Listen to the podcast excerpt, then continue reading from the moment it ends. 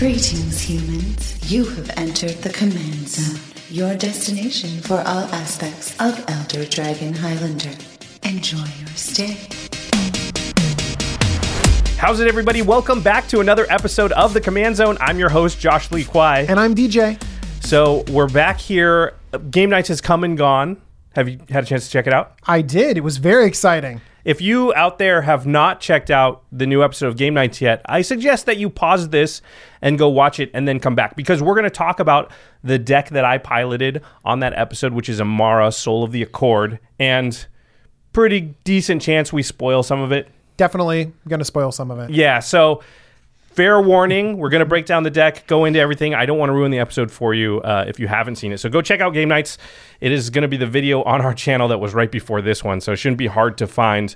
Um, this is a pretty cool deck. It's a it's a bunch of tapping, untapping shenanigans. I had fun playing it.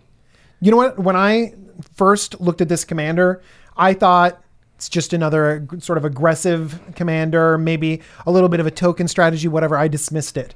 And you showed me that I needed to take a closer look at this commander. I think if you like value engines and value town like I do, this can still be a commander for you. We're going to talk about a bunch of cards this episode. If you like anything that you see or anything in this deck, want to build this deck or any of the other decks on game knights or anywhere else that you've seen, you can purchase all those cards at cardkingdom.com slash command zone. If you use that affiliate link when you order your magic product, your singles, anything at all, you're supporting this show, you're supporting game knights, all of our content. We super appreciate it. And while you're there, I would encourage you to check out some Ultra Pro stuff, or you can find it at your LGS. They sell their product all over the world. In fact, my favorite thing that they've come up with for this set, for Guilds of Ravnica specifically, are these guild themed sleeves that you can see DJ and I have right here. I've got the Selesnya ones, you've got Dimir and Boros.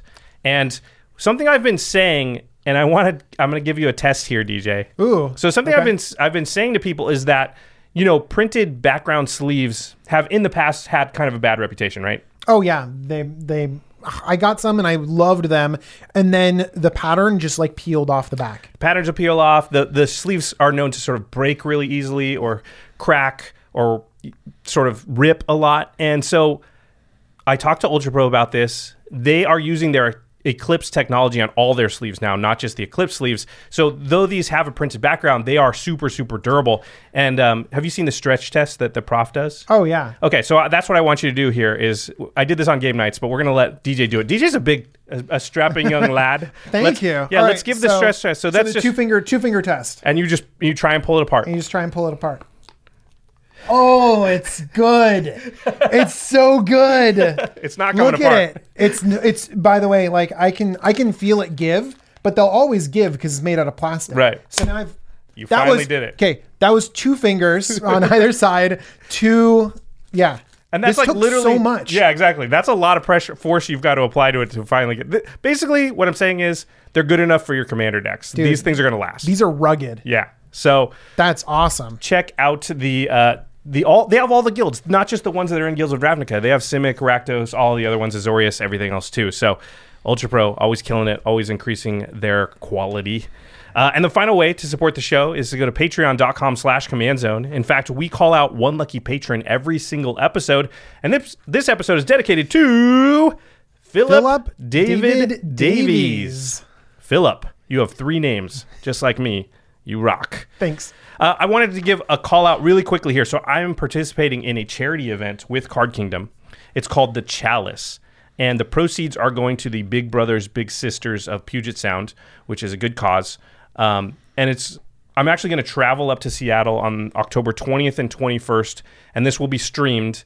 And I'm going to be doing a bunch of different magic related um, events or what do you call it? You can like run the formats? gauntlet of like magic formats, like all sorts of different stuff. They've got some cool formats. They have their battle decks. I don't remember everything that's in it, but we're playing Magic in a few different ways. And there's going to be a bunch of content creators involved. We got the professor, Kenji Nuwatanomi Eg- Egashira, Jerry Thompson's going to be there, um, Ashlen Rose will be there, James from Loading Ready Run, some others. And That Ru- sounds so much. Do you know what? I don't care what you're playing. I'll just watch all of you guys inter. I'll watch all of you have coffee together. I don't know if the coffee thing. Prof would just complain that it's not very good coffee, and he, and he knows a place with better coffee. Okay, maybe you do need magic. Maybe you do need a little bit of magic. But no, that sounds like a great lineup of people. So leading up to that, I am trying to raise money for this foundation, and it's a way to sort of root for me in the event. So if you want me to go and steamroll all these pushovers, you know, these easy, easy marks like Jerry Thompson, then we're going to put the URL to donate uh, to the Big Brothers Big Sisters Foundation uh, in the show notes. So please check that out and support me and support this event because I think it's a pretty good one. Okay. With all that said, all our announcements done, we're going to talk about the Emmara deck. And I just realized I put all the cards out and there's no Emmara here. so You I'm know gonna, Emmara pretty well, yeah, don't I'm, you? I'm going to read Emmara from memory and hope I'm not incorrect. Okay. So Emmara is two mana, a green and a white for a 2 2 legendary creature, Elf Cleric. And her text box is whenever Emmara becomes tapped, you create a 1 1 white soldier creature token with lifelink. So this is a creature. Well, first thing to, to, to note, I guess, is in Guilds of Ravnica, the soldiers have lifelink. That's great. I'm better than vigilance. Yeah, it sounds like something that's minor, but I actually think it matters quite a bit. Oh yeah. Little incidental life gain is not something that you're just like, oh, I'm going to build a life gain deck so I care about it. But little bits here and there help out a lot. It can change the game in ways that you wouldn't think. Um, in game knights, there's a point at which I'm pretty low on life, and then by the end, I have a lot of life, and it actually gets me out of the range of being raced in any way or somebody sort of killing me out of nowhere. Uh, depending, obviously, the infect and commander damage and stuff will still work, but I do like the lifelink on the soldiers. Like you said, so so I, it was interesting what you stated because when I first looked at her, I kind of had the same thought before I started building the deck, which was, you know, she's a two drop, she's a two two. It seems like, oh, I attack, I make a one one. Yeah, I automatically like kind of dismissed her as a commander card and was more like, oh man, in limited, this would be a nightmare. And and sometimes when your mind jumps to kind of one direction, you just ignore all of the potential that's there. Yeah. So the really interesting thing about Emmara is getting into the tapping untapping shenanigans and really trying to break her in terms of like, well, how many one one soldiers could I make on a turn or on everybody's turn to really turn this into an engine that rivals the Reese's and the other big token generators that we have in the format. Yeah. Because the most common way to tap a creature is to attack. Right. But you don't need to attack, and you don't attack very much in this deck.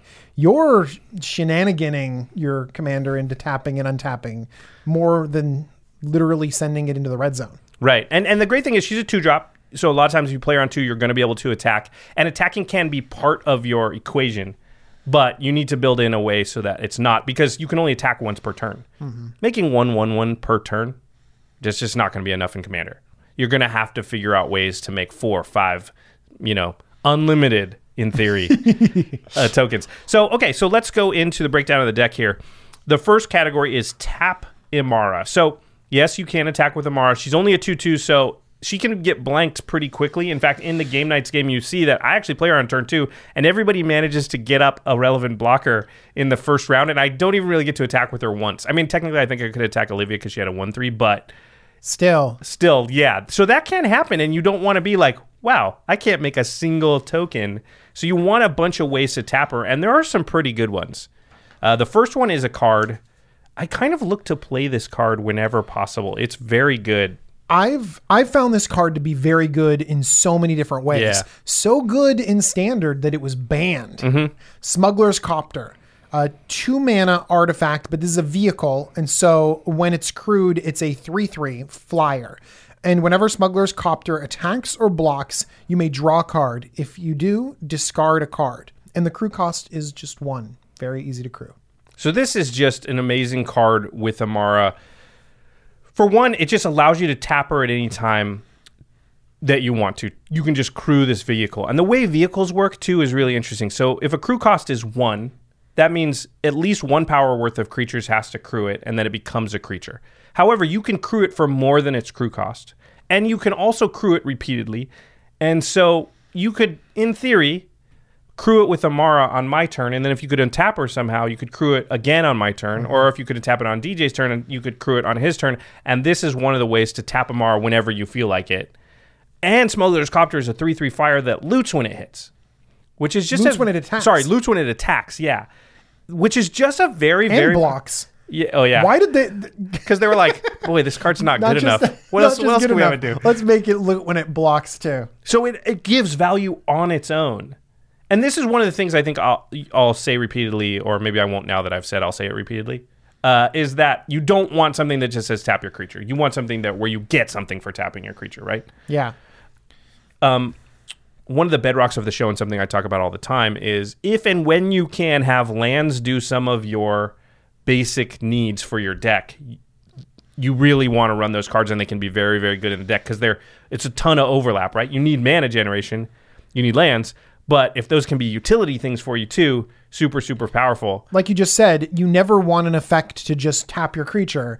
And so if you can have that tap your creature on something nes- a necessity like lands, you need lands desperately. You've devoted a huge portion of your deck to lands. So if they can add to your strategy, that's amazing.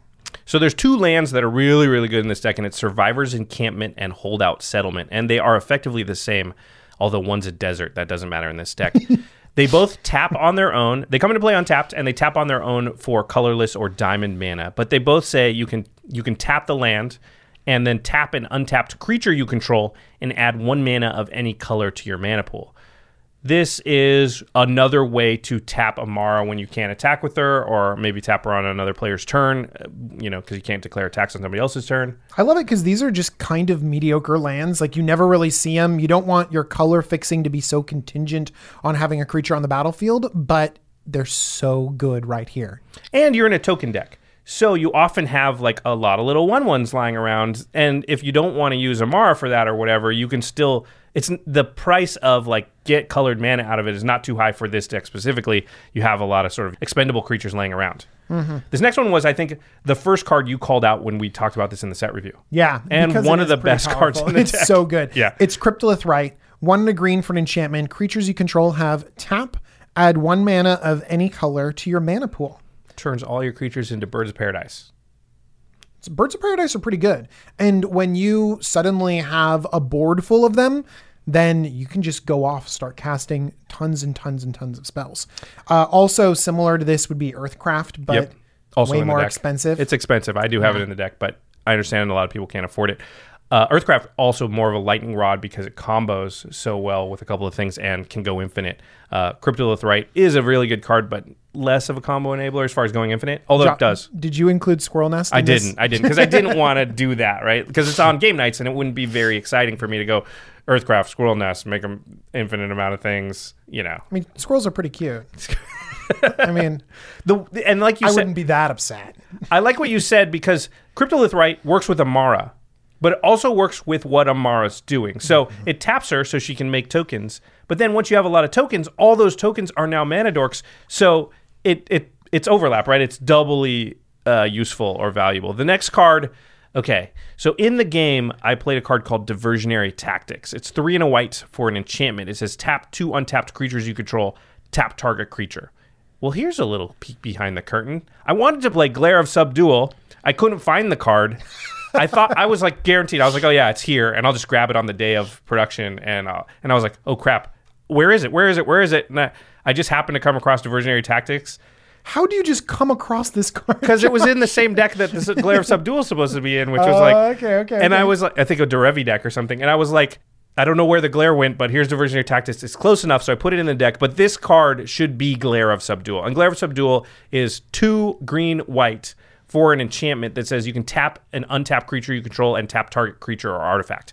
And so you can tap Emmara, and sh- and all your creatures basically become tappers. They become icy manipulators, kind of. They can't do lands and other permanents, of course, but artifacts and enchantments. I mean, I, I mean, we all get a little bit sad that it's not opposition or Yes. or ices, so that it can't tap down your lands because that really shuts out a game. But honestly, this is just as good because you get a critical mass of creatures, and then suddenly uh, got protection from their board, and you can get your really good creatures through. And it's the same thing. Emmara, it allows you to tap her. But then once you have a bunch of creatures, now all of a sudden you're tapping. And Glare of Subdual is their artifacts, which means on their upkeep, you can tap their mana rocks, which can be like tapping their lands. It can really shut down a lot of decks. Uh, or at least slow them down to the point where they have trouble combating you. And then I did not want to leave out the fact that yes, attacking with Emmara is a way to tap her, and you don't want to totally ignore that. So you will want some things to enable her. Only the really good ones, though, and this is probably the best one.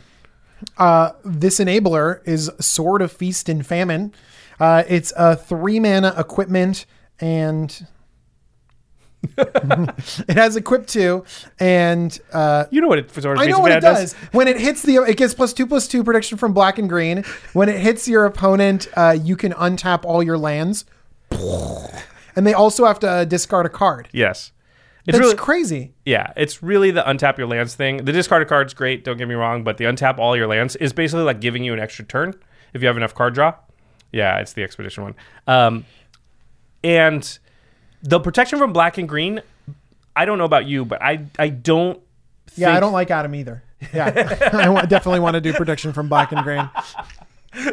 Uh, the, oh, I'd say like 85 to 90% of the time, there's a person you can attack that cannot block you because of the protection from black and green. There's just often like- Green's green's great. Yeah. It's like so popular. and that a lot of creatures just happen to be green, and they're just like, well, I can't ever block that. And so this is a way to tap Emmara, untap all your lands, get a token, you know, get some value out of it. It also works well if you just put it on soldier tokens to get a little bit of extra life and get in there. Um, so It's just a strong equipment overall. I mean, it's Um, the best sword of in the format for sure. Fire and Ice is another one I would consider for the deck. I think this is so much more explosive though. Yeah, oh yeah. Yeah. I mean, it can just sometimes add seven, eight, nine mana, Yeah. which is insanity. It's crazy. Okay. So note here is that that we're in the tap MR category, and I would say I would caution anybody building this deck. It's easy to overdo this category. It's easy to have too many ways to tap Emmara. Emmara's not that difficult to tap.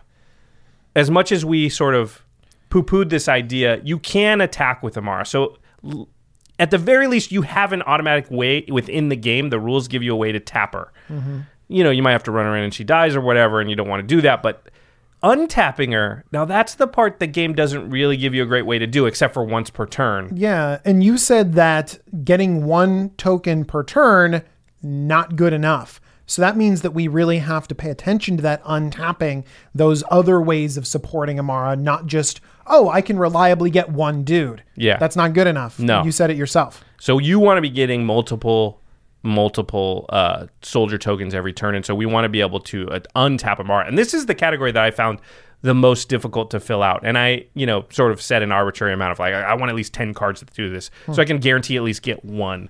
And you know, the deck can obviously do better than two soldier tokens per rotation of the table, but two was like I want to be able to reliably make two you know. And so this is the untap Emmara category, and this is the one that I think is more important and you need to pay attention to. So the first one is interesting because it covers both categories. Mm-hmm. Overlap, as we know, I love. Ooh, good. So it's mobile garrison. It's three mana for a vehicle. The vehicle is a three four, and it has crew two. So Mark can crew it by herself. And it says whenever more mobile garrison attacks, untap target artifact or creature you control.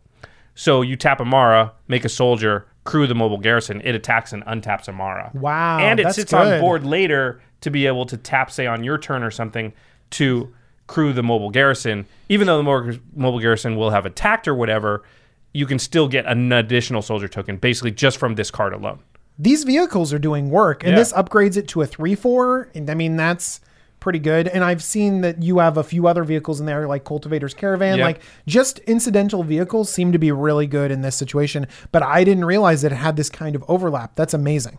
And the vehicles tend to be big for their cost, and you're usually going to be able to get in there a few times. And, you know, 369 damage can actually be enough that your opponent has to start worrying about it a little. It's not something like I generally build decks to just attack people, and that's the main goal, but this is a side effect of being able to tap and untap Emmara. Well, and also softening them up could add to the swarming strategy because Yep. as soon as you have a bunch of things, if they're still at 40, like, yeah, you can do a lot of damage, but you might need too many swings. But if you start knocking them down uh, in the early game, then things are going to be good. Ooh. So Yeah, this is one I actually played in the episode. Oh, and we've talked nice. about it on the show a few times now. We have actually. Yeah. I think people are going to know this card. It's Reconnaissance. It's one white for an enchantment. Uh, you pay zero and you remove target attacking creature you control from combat and untap it. Uh, do we want to explain kind of how this works a little bit? Yeah, so we've So- talked about it a couple of times. It seems as if you could only untap it before damage, but that's not actually true. There's an end of combat step, and after damage has been dealt, you can still use Reconnaissance's ability and untap a creature and pull it out of combat. The damage already happened, though. The game won't take away that damage now that it's happened. Or because you're in a token deck, a lot of times you get in these situations where you're like, I have eight creatures, but they have three blockers, and I don't really want to do five damage at the loss of three of my creatures. Yeah. But what you get to do is attack with all your creatures, and the three that they block, you pull those out of combat, get through with the damage from the other ones, and then after damage, untap all the rest of them. Yeah. It it acts as vigilance for your creatures and a repeatable Maze of Ith for only your creatures. By the Yeah. way, did you include Maze of Ith to attack and then untap Yep, your thing? yep, yep. Josh thought of all the angles. Look at that. Well, Maze of Ith is also just great against everybody else's creatures. Really good too. Yeah. Uh, but yeah, really solid card. And this has been doing a lot of work in a lot of commander tables.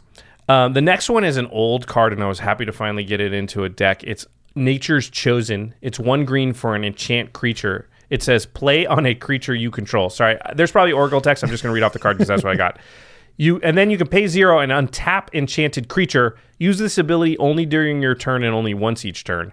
Or you and you can pay zero and tap enchanted creature to untap target artifact, creature, or land. Use this ability only if enchanted creature is white and only once each turn. So Wow. To- that is some text right there. yeah, so to recap, this allows you to untap Emmara um, only during your turn and once each turn. So one extra untap for Emmara during your turn. It also gives her the ability to tap her and untap target artifact, creature, or land. That's great. So what you can do is, you know, I need one extra mana. She becomes a tap, untap one of my lands, and now I can untap her with Nature's Chosen and tap her again to untap the land again, get two mana out of her and an extra soldier cro- uh, soldier token. So get two soldier tokens. And the art is great. Yeah, and it's one mana. It's low impact. You know, it's it's easy to get it down pretty early on her. Maybe even like turn three or something. Get the ramp out of her. Get a couple soldiers.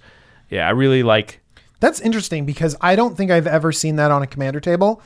And it works so well in this deck. It's so nice to find really obscure cards that work and synergize with your commander that you don't see everywhere. Where people are like, "Well, what is that? Yeah, can we get an, can we get an oracle text on that thing? What does it do?"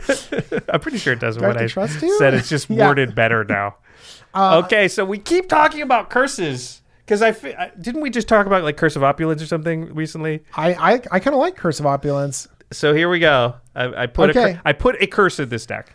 So Josh isn't a very big fan of curses. Uh, I don't think they're very powerful, but I but I kind of like them. But you don't put them in your decks, DJ. I have Curse of Opulence in one of my decks. Well, one and one. We're even now. I do only have like one curse. Yeah, have like one curse. Oh, oh, curse of uh, curse of humility and uh, what's that gigantic one? I like that curse. I don't even know that one. They'll put it up. Okay. They'll put it up. Okay. Curse of bounty. One in a green for an an aura curse. There we go. Enchant player. Whenever enchanted player is attacked, uh, untap all non-land permanents you control. Each opponent attacking that player untaps all non-land permanents he or she controls. So this is one of the curses from what was the C17? One of the commander sets, yeah. It it's one of the new ones. So this one is let's say I enchant, enchant G, DJ. When I attack DJ, I untap all permanents I control.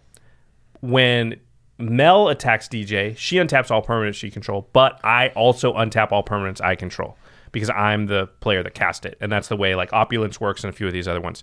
So this is a way to untap Emmara and encourage somebody to hit one of your opponents because they get it's all it's it's all non-land permanent. So all their mana rocks, everything like that, untaps. It's pretty big incentive actually to get everybody pointed at one person. Yeah. Normally, I don't like that. I don't think that's enough for the curse, but because the untapping is so important to you, again, now I think it's worth it. Now, Josh, if you were trying to take the power level of this deck up a little bit, would this curse be on the chopping block? Was this in it because you're trying to make a deck that's more interactive, maybe a little bit more fun? Yeah, I like the politics of it, and game knights is about fun. I think if I was trying to push this towards competitive, though, I think that would be futile. I don't know that Amar can ever get to CEDH level. But if I was trying to get as powerful, like 100% powerful as I wanted to, giving my opponents the ability to untap their non-land permanents is probably not something you want to be doing. Yeah. However, you can be in optimized range, maybe like a 7 out of 10, and still have this in your deck, and I think it's fine. And it'll be fun. When you get it out, the table's going to do crazy things that they wouldn't otherwise Oh, yeah. otherwise do. So, uh, and the the last card we're going to talk about in the untapping Emmara category is Quest for Renewal. It's one in a green for an enchantment. Again, I played this one on the episode, and you and you if you watched it, you saw what it did. Whenever a creature you control becomes tapped, you may put a quest counter on Quest for Renewal. And then, as long as there are four or more quest counters on it, you can untap all creatures you control uh, during each other player's untap step. So it Seedborn Muses your creatures only during every other player's untap step. Super, super powerful. This this is where you start getting into the making, you know, more than you know four, five, six soldiers per rotation of the table. Speaking of which, did you Seedborn Muse in this deck as well? It's Seedborn, Mu- of Yeah. course, yeah, yeah. Seedborn Muses. Any green deck should probably great. run it. Yeah. Yeah. So with all these untappers, did you Well, go? also I want to say Quest for Renewal. It's really easy for you to activate. Oh, it's gonna be so because easy. because you have all these ways to tap your creatures, even if you can't get in for good attacks. Uh, sorry, go ahead So did you add other tapping uh, effects, or is it just Emmara when you have all these untaps? I have a couple of other cards that care about um, your stuff being tapped. In fact, I, I was saving it for later, but we can talk about it now. Well, I was wondering because like a, I'm a big fan of like Knight of the Reliquary. Yeah. And so Knight of the Reliquary, you can tap it to get whatever u- utility lands you want. You can get these cool lands, but you could also get something like Gaia's Cradle, or you could get uh, um, Gavony Township, or just sort of get all of your utility lands out. Uh, Mikaeus, the the white Mikaeus, Yeah, the constantly adding counters. no, yeah, I forget what it's called, but yes. Yeah, Mikaeus Here, the I Lunarch. actually so and I then grow your team with it. Yeah, I actually steered away from other creatures that want to tap because the deck is already, and this is, I think, a pitfall of building a deck like this. The deck is already straddling two areas that are tough to straddle. And by adding a third, I felt like I was going to dilute all of it too much for any of it to work. And so you need tap on tap shenanigans. But what are you doing? You're making tokens with that. So I need the normal token uh, synergy stuff that's going to pay me off for having tokens. So if now I'm adding in other things that want to tap and untap, what's my what's my win condition in the deck? What I need stuff that's going to pump my tokens and take advantage of having a lot of tokens out. And I felt like I could only do one of those things, so I I didn't go. I think you could probably do it, but then I don't know why you care about tapping Emmara all that much. Because what are you going to do with all those tokens? Right. So if the whole thing is like I want to tap it on untap Emmara, the outcome of that is I get a bunch of tokens, but I'm not going to take advantage of it. So Eh. Emmara is really the crux of this deck. There's there isn't like a tappy untappy backup plan built into here. No, I'd say there's more sort of tokeny backup plan because Mm. I'm already taking advantage of that. So I want more things that do that. Um, so if, if someone if someone wanted to sort of find a way to attack this deck, it would be through attacking Emmara. Yes, I think so. The good thing is she's two CMC. So Oh, yeah. even once she's died four times, you can still cast her. Okay, so let's talk about that. That'll lead into our next section because Yeah, because you talked about going deep on the token strategy, So- and that's kind of what your what your end game is. We're trying to make a bunch of soldiers with lifelink, and so what we want to do is have token synergy in the deck, and this is where we get into some. You got to be careful with your ratios. You can easily have too much of this category too. Token synergy stuff. Oh, the I see a support lo- stuff, yeah, yeah. I see a lot of token decks where it's like you got all the stuff out that's going to make your tokens awesome, but you forgot you don't have very many tokens. Didn't we talk about this Yes. just recently when we were we were thinking like, wow, there's so much good token support, but like, is there too much? Yeah, You this is where we're cutting stuff. We're getting into because there's so the first one is Parallel Lives, Anointed Procession, Doubling Season. This these are the big three for doubling your tokens, and I actually put all three in, but I think you're right on the edge now. I don't think you want another one of these effects. and you don't want something like Primal Vigor, which is like the it's you know, one more step down. It gives that uh, makes that happen for everybody else and their plus one plus one counters. And I I would say like you could maybe cut one, and so you don't need the doubling season necessarily because it's the most expensive one. that's guys that's great news Yeah. if you if you have a doubling season it's great put it in but so many people were like complaining and a lot of us were complaining too about the price of doubling season and how critical it was for these types of decks to go off and now that we've reached a critical mass of awesome like token doublers counter doubler things like that we might not need it anymore Yeah, I mean the Planeswalker decks and stuff still need it, but I think the token Ah, yeah, decks don't. And there was a new card added that I think is very similar to Anointed Procession, Parallel Lives, Doubling Season, that goes in that same category, and it could push Doubling Season out, or at least for, from a budget perspective. You know, if it's not, we're not ever going to push it out but the the whole thing is that you don't necessarily need it. The difference between the new card and doubling season might be less than a 1% win percentage for your deck. Probably is. Bold statement, Josh. Um, so, just in case you don't know, Anointed Procession, Parallel Lives, Doubling Season for this deck are all enchantments that will basically make you create two tokens instead of one when you tap Emmara. Whenever you create a token, you, you make two instead. Uh, so the doubling season makes the most sense as far as naming. But this new card, I think, is basically in the same category as all those cards. And well, you let's read it. Divine Visitation. Three white white for an enchantment. If one or more creature tokens would be created under your control, that many 4 4 white angel creature tokens with flying and vigilance are created instead. All your soldiers are now Serra Angels. Yeah, you don't make well the, all the ones you create from this point forward. Yeah. Uh, so you don't make one one life linkers anymore. You make four four Serra Angels, flying vigilante. So if you Oh think about gosh. it, right, that's actually better than doubling season on the surface because instead of making two one ones, I make one four four flyer. That's double the amount of power that doubling season would give you. Now, of course, in Tristani or something where you're going to make a seven seven, another seven seven might be better than a four four flyer instead. Whatever, we're splitting hairs. I, I do think you could run only parallel lives, Anointed Procession, div, uh, divine visitation, and be totally fine, not miss doubling season at all. Uh, which, like you said, I think is good news. I like that. Yeah, Yeah. I- it, it's possible that I should take out one of them. Four is a lot, and two of them are five drops, and two of them are four drops. It's it's it's entirely within the realm of possibility that it's incorrect to run all four. It's too much.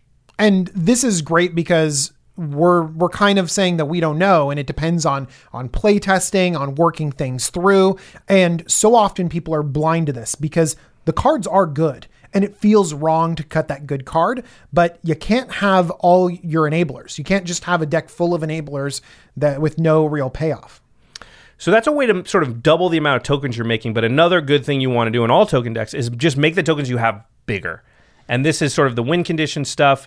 Uh, this is a card that is rotating or has rotated at this point. Has This is- rotated. and I think you should probably pick up a few of them because they are really, really good in a lot of decks. They haven't gone down very much. Oh, they haven't? Kind of stinks. Yeah, it's Metallic Mimic. Uh, two mana for a two-one artifact creature shapeshifter. As Metallic Mimic enters the battlefield, choose a creature type. What creature type are we going to choose? Soldier, unless Okay. I have divine visitation, maybe it's angel. choose Angel. uh, Metallic Mimic is the chosen type in addition to its other types. Uh, each other creature you control of the chosen type enters the battlefield with an additional plus one plus one counter on it. So no longer do we have one one soldiers entering the battlefield off of our commander, but two two soldiers. I think people don't understand why this is so good. The big reason is it's two mana. So most of these effects, the Cathar's Crusades and this stuff, that and they mega pump your stuff more than this does. Yeah. But the fact that this costs so little means I can actually play it on turn three, the turn after I've played Emmara, and I can be making two twos until you know as long as my stuff stays alive the rest of the game, which I actually think is kind of more powerful. Nah, maybe not, but it's it's it's subtly powerful, right? I agree. Yeah. It doubles all. It basically is the same as doubling season in that if I cast a doubling season and tap Emmara, I make two soldiers. Well, making a 2 2 soldier, I know those aren't exactly the same, but in some respects they are. Yeah. So, Metallic Mimic, just one of the cards I just find myself putting in more and more decks. Um, we were talking about lands that fill out certain aspects of your deck that you need. Gavony Township, you mentioned earlier, is always good in a token deck and should probably go in all of them in these colors.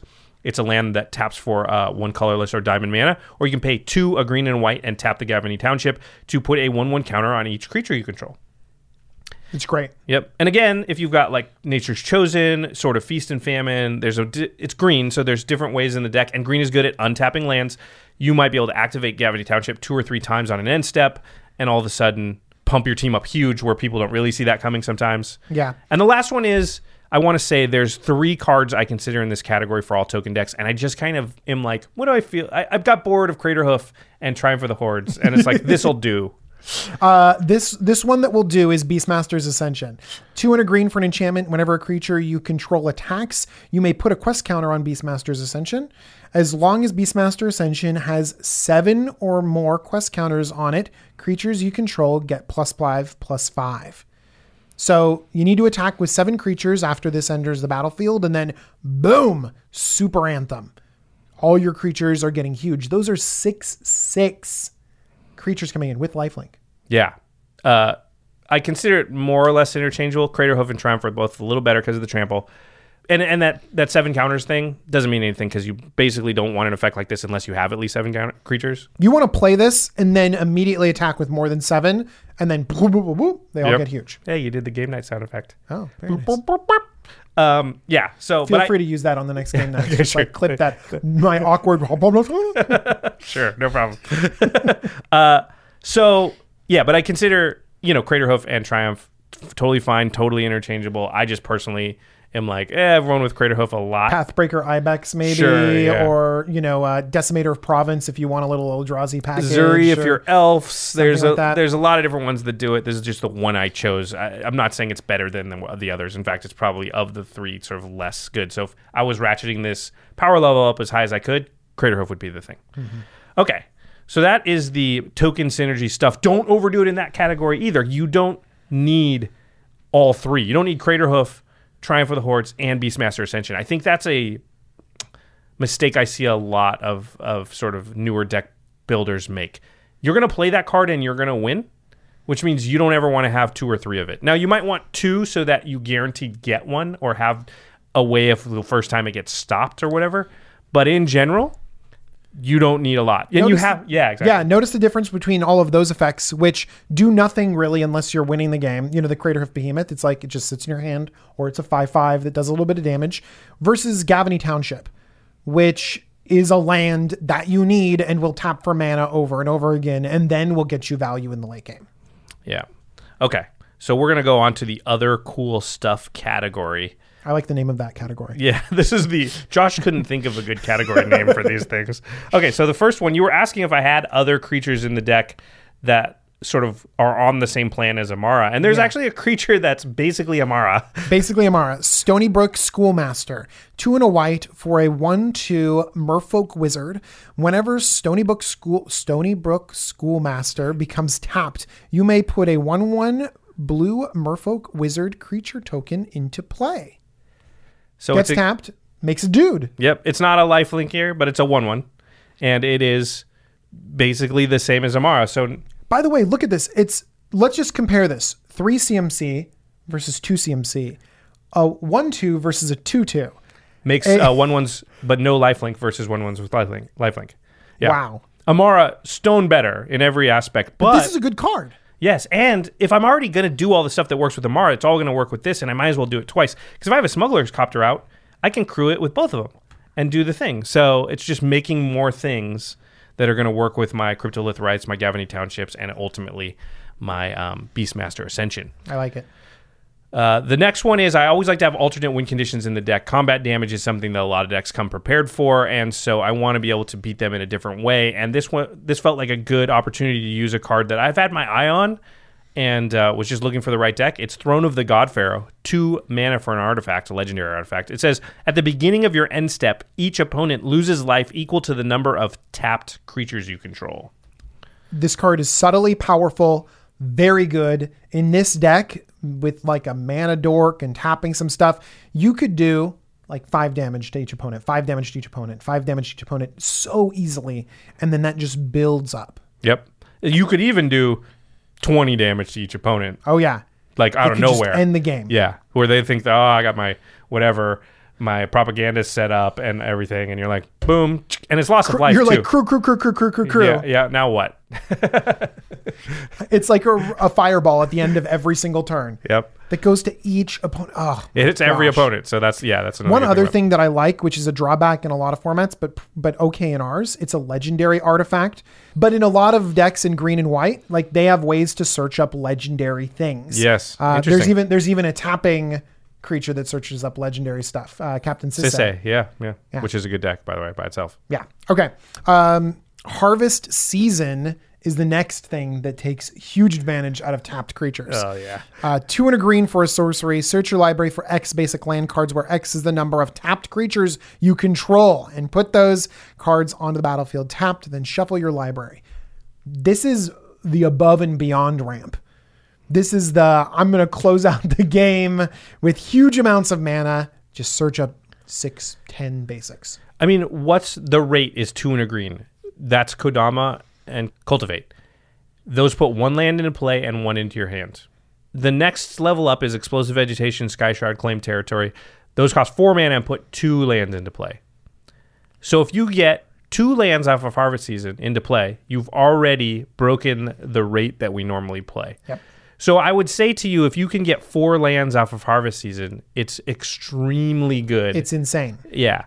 If you can get six or more, you like it will be hard to imagine losing that game minus like oh card Oh my draw. gosh, yeah. Yeah. And it's not difficult because Emmara taps makes a creature. So even the next turn, if you have a, a smuggler's copter out, you're gonna have three creatures. Oh you're my already at three. You're already broken you've already broken rate. So it's just very, very, very powerful. Uh Imagine that ramp Yeah. on turn three, doubling up your mana. Yeah, and that's just modest. That's just Emmara and one way to tap her, because presumably that way will tap the soldier as well, and that means on turn three, at the very least, you'll get three lands into play, Amazing. or turn four, I guess, because you get around two, three, four. Yeah, but still for three mana, pretty crazy. And then later in the game, or even I mean, not that later, five, turn five, you could easily get seven or you eight. could just be like, all right, I'm just gonna thin my deck of all my basics.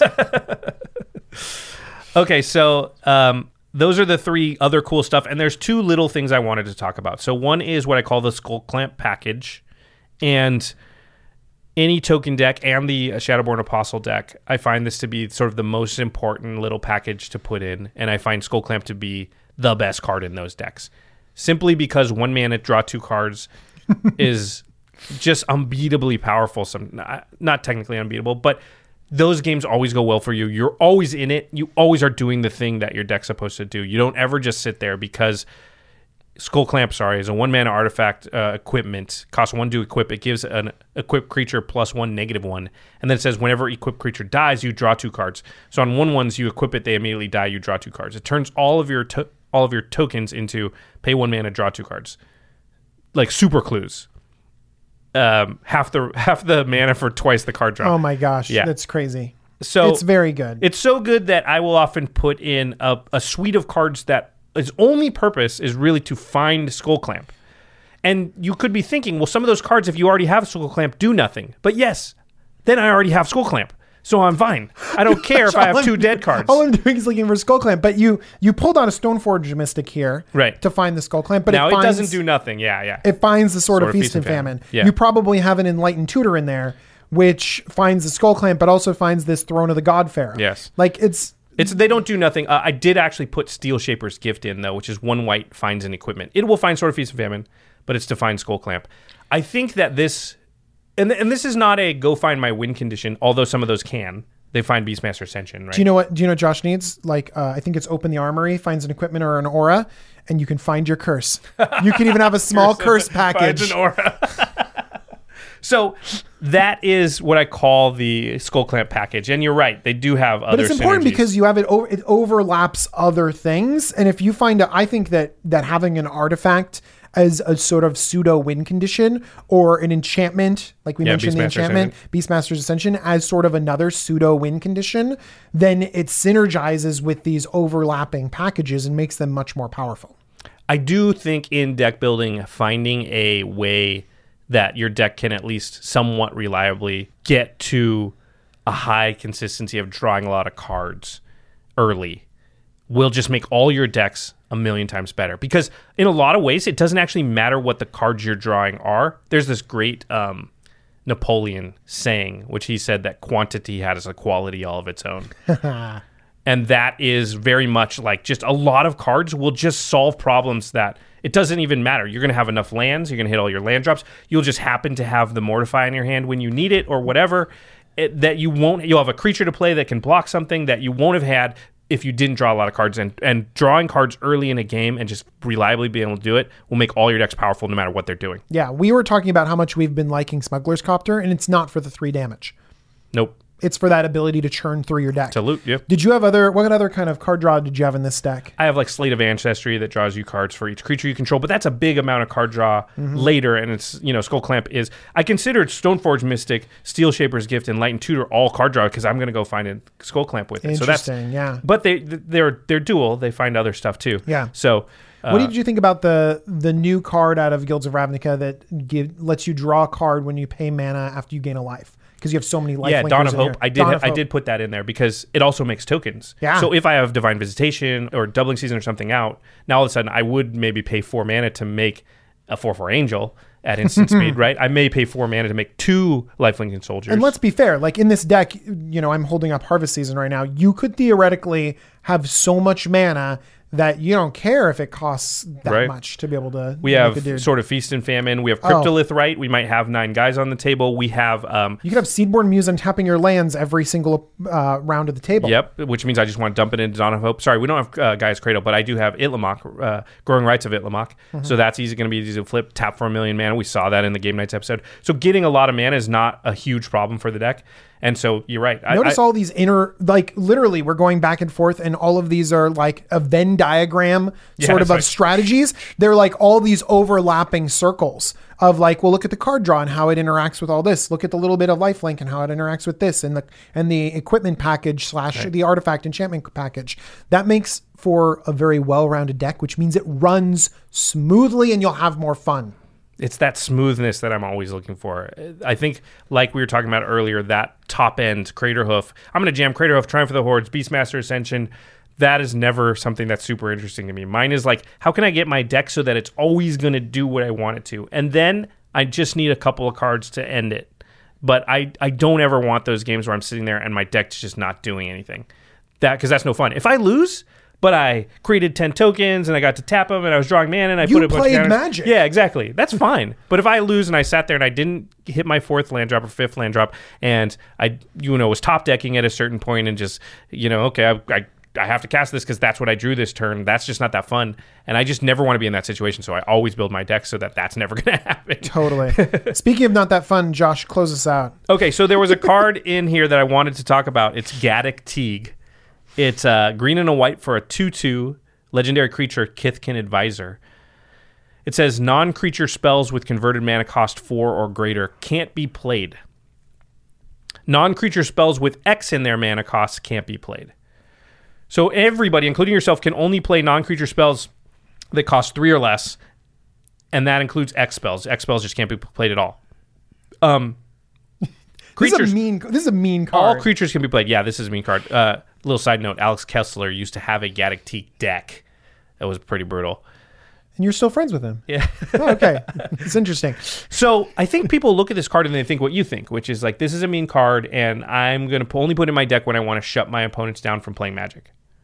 Right. I mean, I like shutting down four and five mana board wipes in a deck like this. And that's exactly what I wanted to point out. I think you need to look at it like heroic intervention. Oh, like, yeah. Like Teferi's protection, kind of like these are cards that save you from board wipes. Gaddock Teeg turns off most board wipes, almost all of them. Unfortunately, Cyclonic Rift still gets under it because it's two CMC. And uh, yeah, that's another. Cyclonic Rift. Yeah, Toxic Deluge. There's a few, but in general, board wipes cost more than four CMC, or sorry, more than three CMC. And Gaddock Teeg is a really good way to play that card and just maintain your board state. And that's when you're like, okay, this is the turn where I'm going to make the 12th, 13th, and 14th token. That's the turn where when I pass it, everyone, if they wipe it right then, I'm set very far back and my chances to win the game go down a ton. Whereas if I keep it, my chances to win the game is very high. And the last card I want to play at the end of that turn is Gaddock Teeg. And I'm saying, whatever you're going to do, it's going to be hard to do it. That's a. By the way, that's a really good distinction because notice how the knee jerk reaction was Gaddock Teeg, you like like Staxy deck, like you're still friends with him, like that kind of thing. but that's oftentimes if you're playing it on turn two and you're preventing other people from magic. The way Josh is describing playing this is like, all right, let's play it and get one more turn of the table before I stomp you. Now I Beastmaster Ascension, it's 3 CMC, and then I can actually win on that turn because my stuff doesn't have summoning sickness. It's like an insurance policy to sort of stabilize it when you have a board. In fact, I can't really imagine ever playing Teeg earlier than like turn to then a later turn, honestly. Never playing it on two in this deck. You just don't have you can't back it up. You're not a Stax deck. So all you're gonna do is draw a ton of hate. And, And- you have cards like that whole stack over there of uh, Yeah, Divine Visitation, Anointed Procession, Doubly Season, they don't work with Gaddock Teeg out. This is a and uh, this is this is a really lock lock the key on the entire game for just one turn. So hopefully I can close it out. It's not always going to work. They might be able to remove them or whatever. But in general, you've you've seen Gaddock Teeg gets hits the table, and people are like, uh, and like half their cards are just turned off. Mm-hmm. Yeah, and all of a sudden they can't answer what they need to, and you can therefore go on and win. So yeah, it was a card I wanted to talk about as a you can play Gaddock Teeg nicely. Okay, to the listeners, so yeah, we're done talking about the Emmara deck, obviously. And normally we would ask you a question about the Emmara deck, but this time we talked last episode or two episodes ago about Two the episodes ago. stats project that we've got going on here. So all the statistics have been gathered. We did over 300 games of Commander, got stats from them. They're, the numbers are being crunched. It's going to take a little bit of time. However, what I want to do in the meantime is I want to launch like a series of polls on uh, our Twitter page, or I'll, or I'll, I'll create a poll and link it on the Twitter page or something to sort of gauge everybody's. What would you call it? It was like the question I asked you earlier about. Solar. Yeah, it's sort of to get to take the temperature of what you Yeah. yeah what the community thinks about something and then we can cross reference it with the data and see like is that correct so the question i posed to dj and i'll pose to all of you as sort of a an initial teaser, question a little teaser for little some of teaser. where it's going. yeah is how much do you think a turn one through three soul ring or mana crypt matters in terms of increased win percentage so basically to boil that question down if somebody gets a turn one through three either soul ring or mana crypt out how much do you think that increases their chance to ultimately win that game uh, Turn one through three or player like the first. your first three turns i, I feel Okay. like if you play a soul ring on turn four the power level is diminished Then it's just point. like a normal ramp spell. But a turn one or two Soul Ring and probably three is very, very powerful and gets you such a huge advantage. And there's been a lot of call over the years from various places to ban those cards because they're so powerful. And so within the data, we're going to check and find out like what the win percentage increase is. And I just want to know what the community thinks. Do you think it's a no advantage? Do you think it is a large advantage? You know, I would say like a a six percent advantage would be a very large advantage if you consider that each player has a twenty five percent win percentage. If you increase that by six percent up to thirty, you've basically, you know, you've got twenty five percent more chance to win the game if you get a soul ring out. yeah. Um, it something. It, do you think you know? Uh, one of our people here their they threw their opinion into the ring and they said no i actually think it's a disadvantage i think that people will win less if they get a turn one through three soul ring or mana crypt because the table will gang up on them. So i'm very interested to hear that's just one of the questions that we're going to be asking on our twitter. I'm going to put out some polls. So I want you to answer that Soul Ring question that I just asked, but I also want you to go to Twitter and follow the uh, at Command Cast um, uh, account because that's where I'm going to be doing the polls, and and then we'll reference those in the episode, saying, well, you know, people thought this, and this maybe we were right. Maybe everybody thinks uh, Soul Rings, you know, a mediocre advantage. Maybe it's three to four percent, and it actually is, or whatever that turns out to But be. one thing is that you don't have to be right in order for us to collect data on what people think. Right.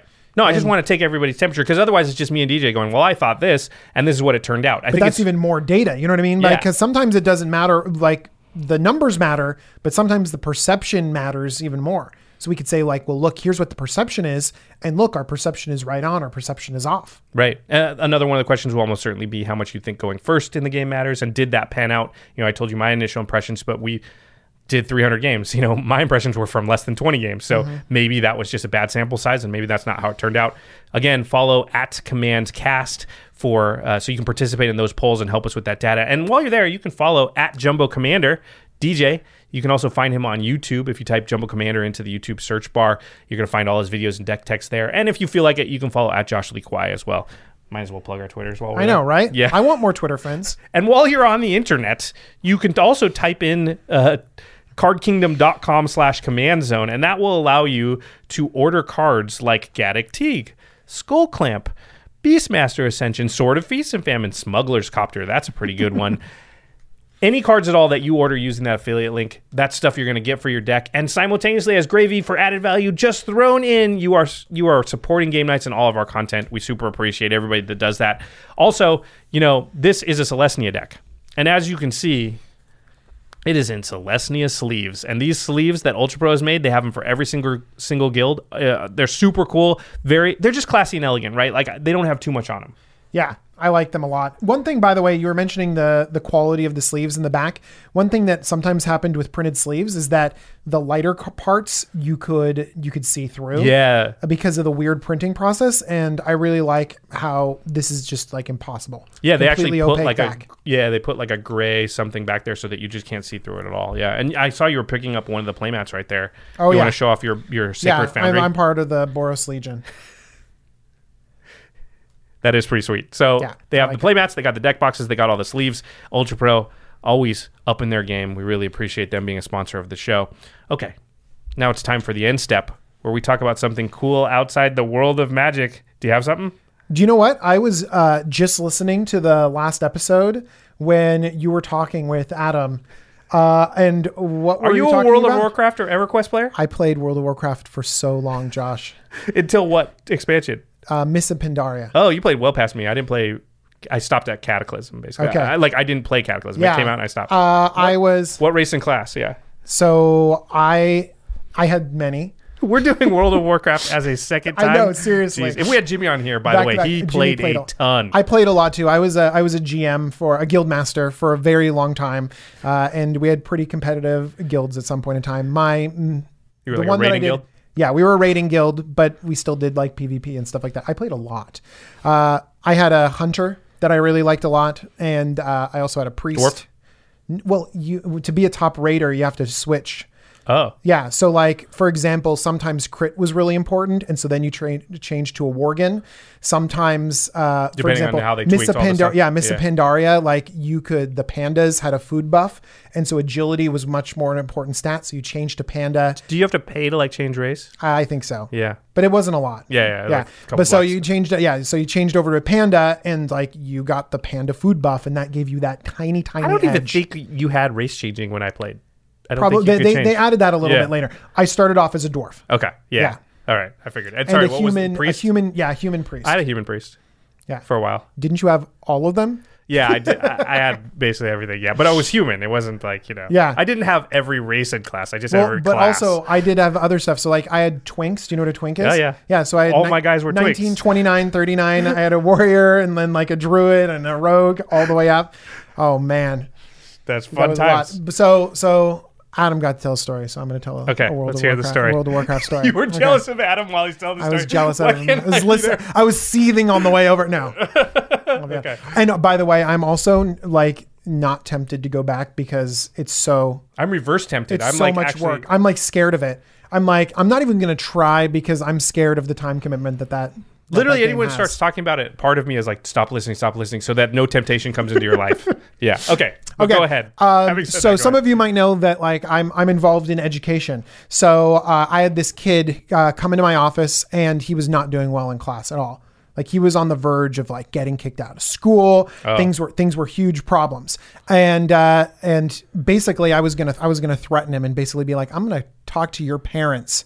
Like I'm gonna call your parents and Which like you're gonna gonna get in to trouble. this kid no, because- he didn't care at Yeah. all. I happen to know that he really liked World of Warcraft. So what did I do? I contacted his guild master and I got him benched from raiding until he brought his grades up. seriously, His his GM canceled the raid. that is the smartest thing I've ever heard. So like I was a guild master too and I'm like had all this stuff and so I contacted him and I was like, "Hey, just by the way, this is someone in your guild." And he's like, "No, like that's unacceptable. Like we run a tight ship here." So he's like he canceled the raid and the guild master and some other people sat in vent in Ventrilo and like tutored him to do his homework Dude. that night and like the next night so that he could stay in school and like get his work done. And that did he turn it around? Like did it did it He stayed in school. Yeah. Like he's not like he's not like he's an A student now, but like he didn't get kicked out. Yeah, because you found the the actual the pressure point for him that would actually work. That is pretty. That's pretty and it awesome. blew it blew his mind because he didn't I didn't like tell him like oh yeah I play World of Warcraft constantly no like so instead it was like where did this come how did this happen You suddenly have, you're like I have ears everywhere. I have powers that's pretty awesome. Oh, that's a good story. I like that one. Okay, well that was all right. I guess we're doing World of Warcraft every end step now. we have more I'll have more next week no, just kidding no no no, no. I don't know if these two guys played World of Warcraft. I feel like Alex Kessler would. It's the uh, Masters of Modern podcast, our sister podcast. You should, you guys should actually go on Twitter. They're at the MMcast and ask them if they can tell some World of Warcraft stories. I feel like they probably played. Dude, They're is it is it just our gener? It was so huge when we were loving video games, so obviously we played. It was Jimmy too. Yeah, it was the biggest video game in the world for a, a long time. So it's not that surprising, I suppose. My slash played is like depressing. Oh yeah, I did. I stopped typing it in. I don't even want to think about it. Uh, okay, our editor is Josh Murphy. Thanks, Murph. Murph. And a special thanks to Jeffrey Palmer for the living card animations at Living Cards MTG. Thanks, Jeffrey. All right, everybody. Thanks for watching, and we'll see you next time. Bye, everyone. Peace.